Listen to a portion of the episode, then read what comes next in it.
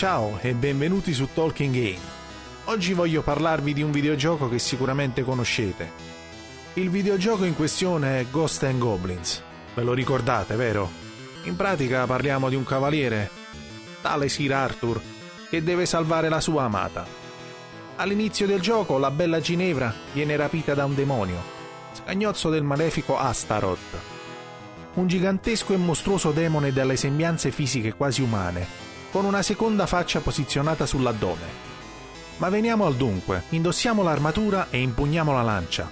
Il gioco è impostato a scorrimento orizzontale, ma ogni tanto anche in verticale. Il nostro eroe procede a piedi per tutta la durata della missione. Salta, cammina, si accovaccia, si arrampica sulle scale a pioli e per difendersi e sconfiggere i nemici utilizza delle armi a distanza, che possono cambiare durante il gioco. La sua unica protezione è un'armatura, che però quando viene colpito dai nemici la stessa viene persa, spaccandosi in più pezzi e lasciandolo in mutande. Mutanda tipo boxer con i cuoricini, eh? A quel punto non può essere colpito ancora, altrimenti diventerà un cumulo di ossa e quindi perderà la vita. Attenzione però, perché se si finisce ad esempio in acqua o scade il tempo a disposizione per superare il livello, si perde all'istante. I nemici sono molteplici e varia anche la difficoltà per distruggerli.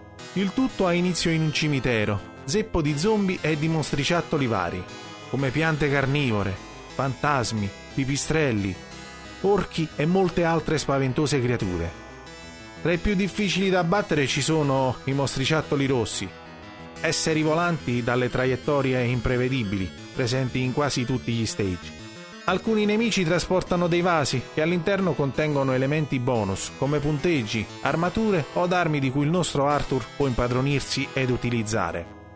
Tra le armi a disposizione troviamo la lancia, che è la prima arma. Troviamo la torcia con traiettoria curva che sprigiona una breve fiammata anche nel punto in cui viene lanciata. Il pugnale, che risulta più veloce della lancia.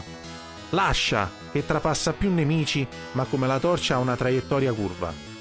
Abbiamo poi lo scudo, che però è disponibile dal terzo livello in poi. Ha una traiettoria breve, ma può anche distruggere i proiettili nemici. A proposito, senza quest'arma, i boss degli ultimi due livelli non possono essere sconfitti. Il gioco si compone di sette stage, il cimitero, il palazzo di ghiaccio, la caverna, le piattaforme fluttuanti, il castello e infine la sala del trono, dove Arthur dovrà scontrarsi con il malefico Astaroth.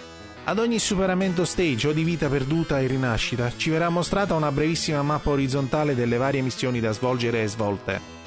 La difficoltà aumenta, superati i primi quattro livelli non ci sarà più la possibilità di usufruire dei checkpoint intermedi, quindi una volta morti si ricomincia dall'inizio del livello. Dopo che Arthur avrà sconfitto Astaroth, il gioco riprenderà da capo, ma con il livello di difficoltà aumentato. E allora, cosa aspettate? Andate subito ad indossare l'armatura e correte a salvare la bellissima principessa. Grazie per il tempo che mi avete dedicato. Seguitemi, lasciate un like e non perdetevi il prossimo appuntamento con Talking Game. Ciao a you!